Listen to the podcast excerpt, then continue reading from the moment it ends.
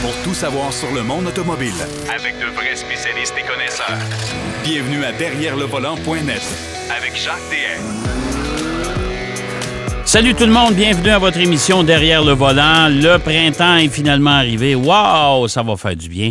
Vivement le soleil et un peu de chaleur, parce qu'on n'a pas eu un hiver quand même trop difficile, mais, mais, mais tout de même, tout de même, hein, ça va faire du bien. Aujourd'hui à l'émission, on a beaucoup d'essais routiers. Marc Bouchard va nous présenter la Kia Forte 5, la 5 portes, en troisième bloc de l'émission. Et on va partager aussi nos impressions sur le Mazda CX50 qu'on a eu le, privilège de rouler la semaine dernière lors d'un lancement. Alors, un véhicule qui va arriver très bientôt chez les concessionnaires Mazda. Un véhicule que j'ai aimé, en tout cas particulièrement. On va voir ce que Marc Bouchard va nous en dire. Donné duquel il va nous parler de produits d'entretien. Il va nous parler aussi pourquoi, ça c'est son, son éditorial, pourquoi 700 chevaux dans le nez de certains véhicules quand on pense que les, les vitesses limites sont à 100 km/h. Il va nous parler de ça, puis il va nous parler de bienséance. Je ne sais pas si, si c'est déguisant curé pour nous parler de bienséance ou de. Je ne sais pas. On va, on va l'entendre tantôt. On va voir à quoi il veut, il veut en venir avec ça. Mais d'entrée de jeu, il y a eu un lancement cette semaine euh, du côté de Lotus avec son premier véhicule utilitaire sport de son histoire. Euh, il y a aussi de l'essence qui est fabriquée avec des raisins. Fait que si vous voulez faire du vin, installez-vous un vignoble, faites votre vin, buvez-les, puis les raisins, ben vous ferez d'autres choses. Vous pourrez peut-être faire de l'essence pour votre véhicule avec ça. Et euh, c'est Pierrot Fakin qui va nous parler de ça. Salut, euh, mon cher. Écoute, on parle de vignoble aujourd'hui, mélangé Oui, avec l'essence. C'est assez particulier, là. Hein? C'est très particulier. Écoute, c'est c'est vraiment une nouvelle qui, euh, écoute, nous fait sourire tous.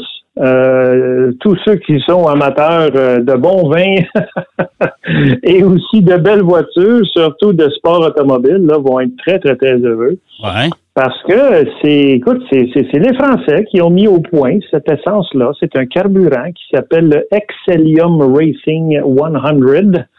Euh, qui a été développé par euh, le- les, les industries Total, Total qui est, écoute, c'est un groupe mondial là, au niveau des carburants et tout ça. Ouais. Mais là, ils ont un, un angle très particulier parce que, tu sais, en France, évidemment, on fait les vendanges, on fait du vin, on fait de l'eau de vie, on fait un paquet de choses, pas juste en France, un peu partout. Ouais. Et ce qui reste, les résidus qui sont issus de la viniculture, donc quand on écrase nos raisins, je, je parle par expérience parce qu'avec mon papa, on le faisait à l'époque, on écrase les raisins dans un, un genre de baril particulier. Ce qui reste à la fin, c'est la pleure et le grappe du raisin. Alors avec ça, c'est soit qu'on met ça dans un alambic et on fait l'eau de vie, comme la grappa, Ouais. ou on prend ça, selon les gens de chez Total Énergie, Parce que de grappa, soit, de la, une gra- essence. de la grappa, soit du temps passant, l'indice d'octane est assez élevé, hein? Oh, il est très, très, très, très élevé, oui, oui, ça. C'est du rocket fuel. Ouais, ouais.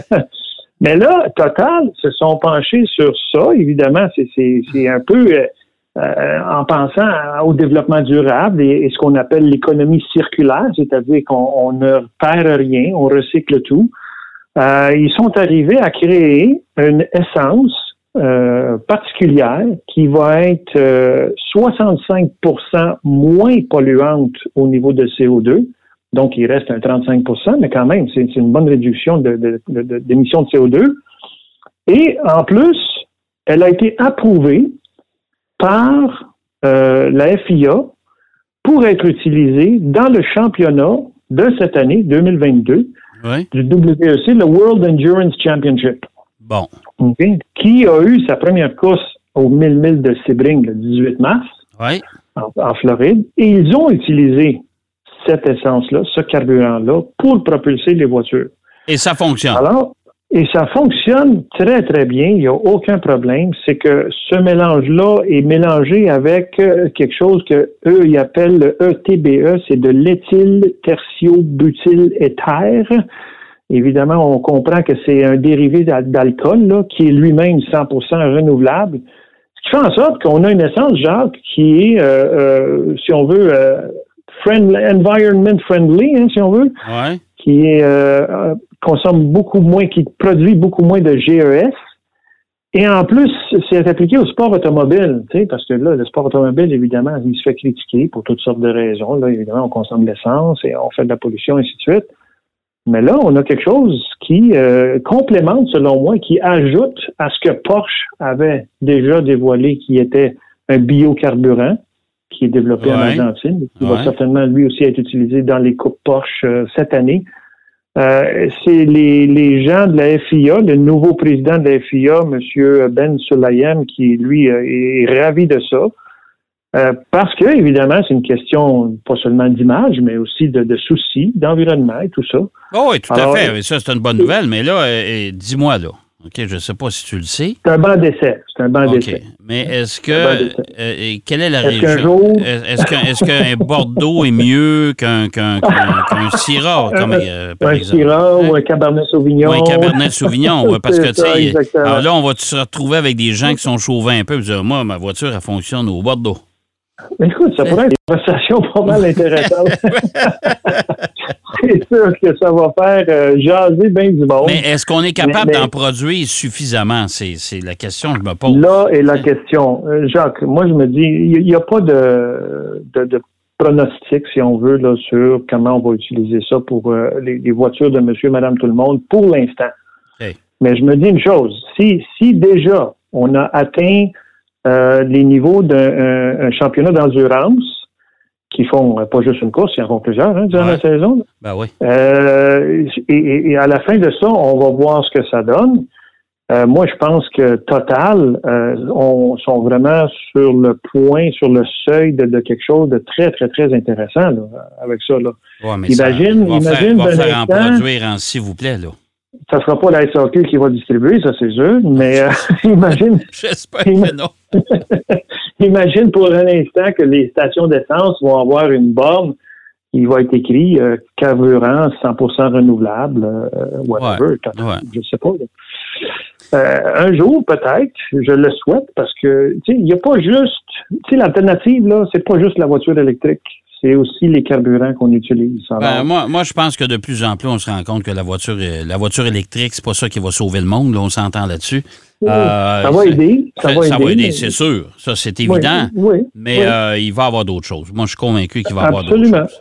Absolument. Il y a encore des constructeurs qui travaillent sur l'hydrogène et compagnie. Puis là, ah, euh, oui, puis même des voitures à combustion. Euh, tu as vu Chrysler avec, avec le Stellantis, avec le nouveau euh, le, nouveau, le nouveau six cylindres. Ah, ben oui, oui, oui. fait que là, vivement, écoute, les, les, les, propriétaires de vignobles, on va, ils vont se retrouver aussi riches que les Arabes.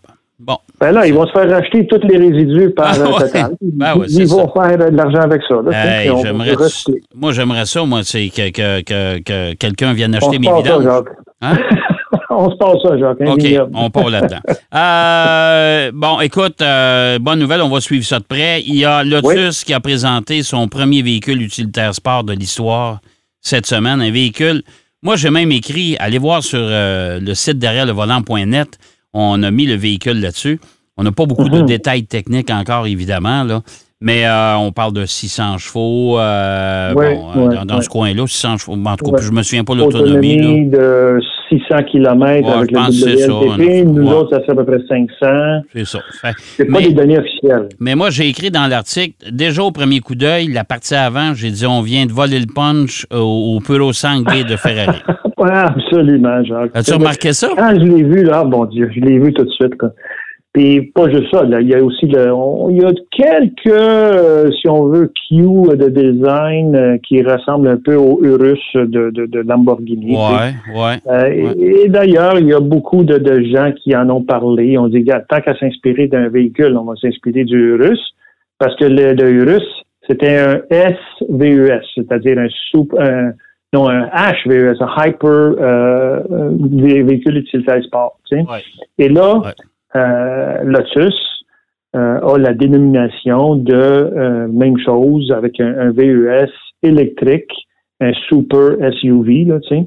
Parce que, évidemment, Lotus, regarde, Jacques, on le sait, là, ils sont dans la même gamme que Ferrari, que Lamborghini, c'est des voitures exotiques. Oh, écoute, ils veulent, les autres, ils veulent, se sortir, ils veulent se sortir de l'ombre, parce que je vais te dire, moi, la dernière fois, je t'en ai parlé hors d'onde tantôt, la dernière fois que je suis allé dans une présentation Lotus, au Mondial de Paris, il y a bien des années, euh, on avait engagé un nouveau directeur général. Écoute, c'était.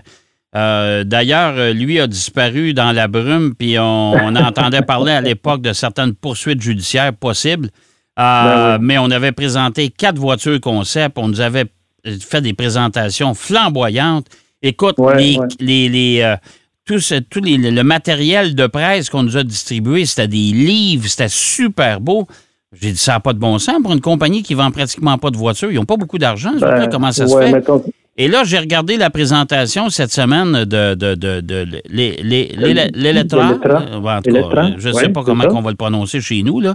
Euh, mais euh, écoute, c'était flamboyant, là, encore une fois, puis l'héritage de Lotus, etc. Il y a une entrée d'argent quelque part. Il y a quelqu'un qui a financé ça. Euh, parce que, écoute, on vend plus d'Élise puis d'Exige, on les fabrique plus. Euh, L'Evora, euh, c'est quoi ça? C'est presque. Oh, ils n'en ont pas vendu un lot là, de, ben Non, ben non. Fait qu'ils ne vendent pas de voitures depuis des années. Là, non, non. Puis, euh, en fait, euh, il y avait la y a la Evidia et la Emira qui s'en viennent. Ben, l'Emira, ouais, ben, l'Emira, c'est la dernière voiture à moteur thermique la dernière à que Lotus va faire, c'est ça? Oui, exact. L'Evidia, là, avec 2000 chevaux, là, ça va-tu arriver sur le marché, ça? ça va Écoute, par contre, Jean, ton questionnement est bon et, et, et sais-tu qui est, derrière tout ça? C'est Geely qui est derrière tout ça. Oui, c'est ça. Moi, c'est pour ça que j'ai l'impression qu'ils veulent, ils veulent relancer la marque. Ça paraissait. Là. Geely sont déjà impliqués avec Volvo et Polestar où ils ont, euh, ils ont dit, regarde, nous, on met l'argent, vous, vous faites le design. Fait que là-dessus, je pense qu'ils ont à peu près la même attitude avec Lotus et je suis heureux de voir ça parce que le résultat, au niveau euh, esthétique et, superbe. Il est très joli. Là, ah oui, puis euh, écoute, l'intérieur, l'habitacle est ah, magnifique. super détail. Euh, il n'y a pas de cuir. Eux aussi, ils s'en vont vers l'environnement, pas utiliser des cuirs et des choses comme ça. mais mais c'est un véhicule qui est destiné pour le marché nord-américain d'ici 2024. Donc, c'est pas loin, le 2024, là. On a l'impression, on nous dit à peu près aux alentours de 110 à 130 000 US. Ouais. Donc, ici au Canada, mettons 150 000 probablement, quelque chose comme ça. Dans le coin, oui. Ouais. Et, et, et Jacques, tu sais, Lotus, euh, on le sait, là, ils ont, une tradition, là, ils ont un patrimoine incroyable au niveau de la ah, course automobile et des voitures alors, ils nous, ont présenté, moi je trouve, et ils ont gardé le secret euh, vraiment euh, fabuleusement parce que, écoute, on n'a pas entendu parler du tout de ce véhicule-là, puis là, tout d'un coup, paf, on a, on a le dévoilement.